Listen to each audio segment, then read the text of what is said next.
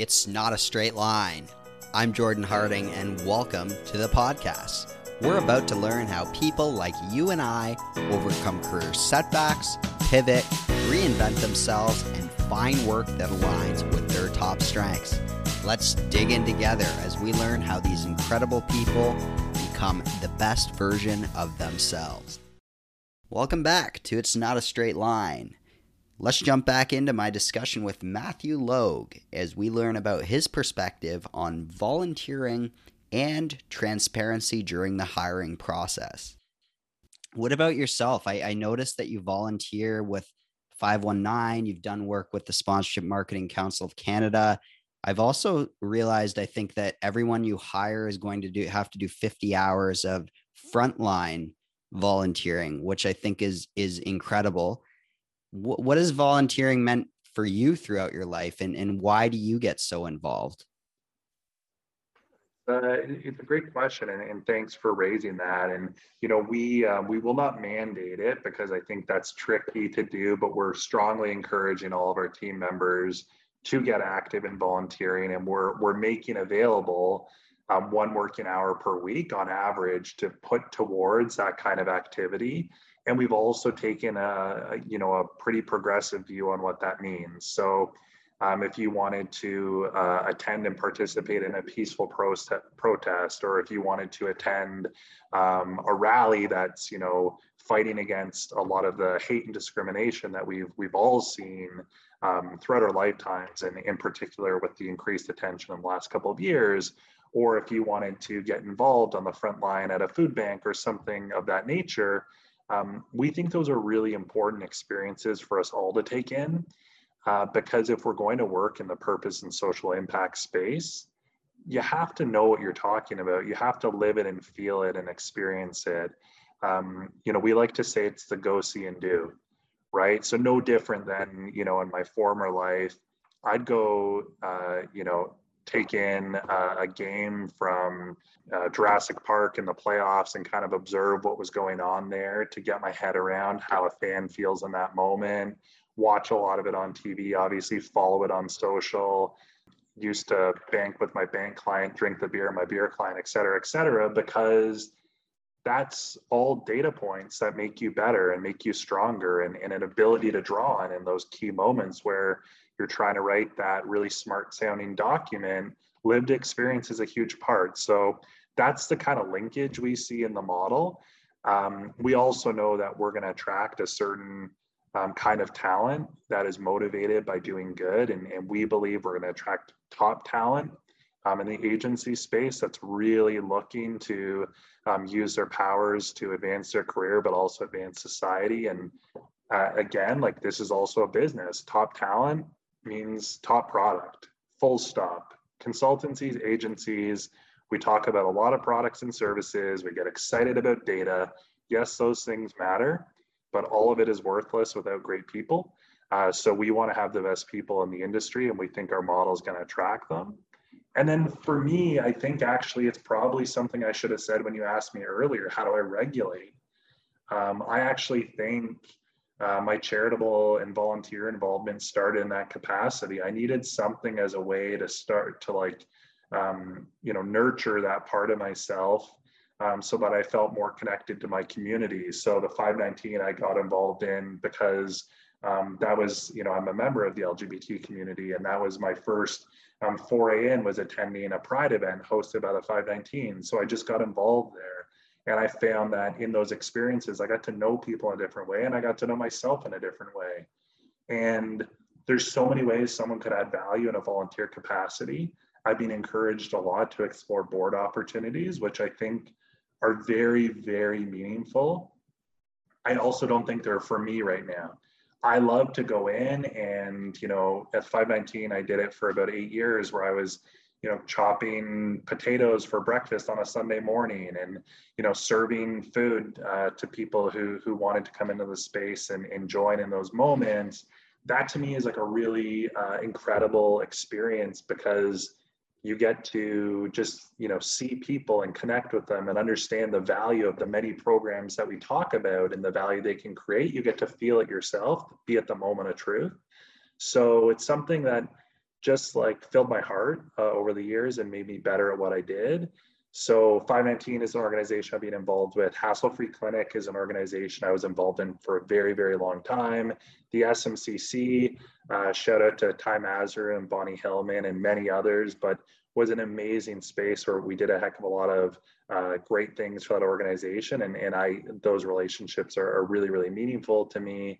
Uh, and then more recently, uh, I've been involved in, in the Daily Bread Food Bank uh, and getting out there. It was something during COVID, obviously, we all wanted to do our part. And um, food security is such a massive issue. It cannot be solved by food banks alone. And I say that with all due respect to incredible food banks out there that do great work. But this requires system change more broadly um, and consideration of more macro factors, but doesn't take away from the incredible good that's done. And and honestly, taking a couple hours to sort food or or pack boxes uh, is great reflection time and great moments to really think on what matters in life and, and the role you can play to create a better community. So um, that might be a bit soapboxy, but but oh, firmly believe in all of that. I think that's great, Matt. And I'm so glad how over the last few minutes you spoke about going into the 519 and being on the front lines and cutting potatoes and then doing work at food banks you know, a lot of people sometimes think, well, I'm not going to get out and do that. Like, you know, I've risen to a point in my career and I'm not going to do that. And appreciate that you that you do go out and do those things. And you've had you spoke about the 519 and I saw you've had a post in the past about Salah Bachir, I think is the name, yeah. who you probably got to know. And he's an incredible philanthropist. I heard him on Tony Chapman's podcast. I'm sure you've had some great mentors that have shown you a lot of things they do from a purpose perspective too.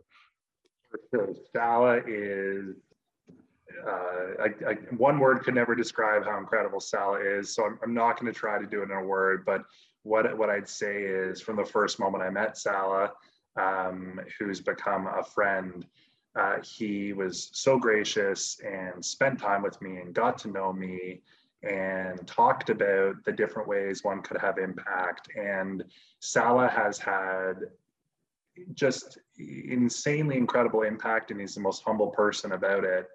Uh, and I think I've learned many things from Salah, but um, I think one of the biggest is he just he builds sincere relationships and he makes time for others and he creates spaces for people to come together who want to be part of positive change, and he makes it a heck of a lot of fun. If you go to a charitable uh, event that Salah has put on, you will laugh, you will cry, you will smile. Um, you know, in a non-COVID environment, you would hug people and high five them and all these sorts of things. You would just, you would experience such great joy, and you would know that you did a heck of a lot of good. And and i love that because sometimes you know we forget that we can also have a lot of fun in these environments when we're trying to do good. And uh, anyways uh, i could i could probably do a full podcast on saying how amazing sal is and i'd be happy to if you ever want to do that. What about um you know i've seen you guys post a few roles and you transparently just throw up the salary which which i think's great. Uh, i read a 16 big ideas on linkedin for 2022 and that transparency is going to happen more and more. Um, why why did you do that? Is it working well? Have you has it created any backlash in your few hiring experiences? It's working really well and i would say no backlash and people really appreciate it um, as we go through processes. I would say uh, the biggest factor is we just wanted to be transparent and we wanted to be uh, you know portray the opportunity in the most inclusive and fair way that we could. And uh, think that we've all been conditioned for the longest time that salary is this highly negotiable thing. And when you're looking at a job opportunity, you're going to communicate like a band, and then you're going to like be a candidate they like and then you're going to say your expectations they're going to tell you what they're going to offer you you're going to say like you're going to engage in this back and forth and it's really an unfair question to ask talent coming into your organization what they expect to earn they don't know your business model and it kind of just plays to feeding whatever is already in existence. So um, we know that uh, pay equity across gender is not balanced. Uh, we know that pay equity across um, across uh, race cannot be balanced at times. Um, and if you ask a candidate to say the salary they're ex- expecting, if they're working from a place of imbalance, we just perpetuate that imbalance. And we didn't want to do that. So we wanted to create a space where people knew what they were walking into and they could fairly assess is this a salary that I think is fair for this role and am I interested?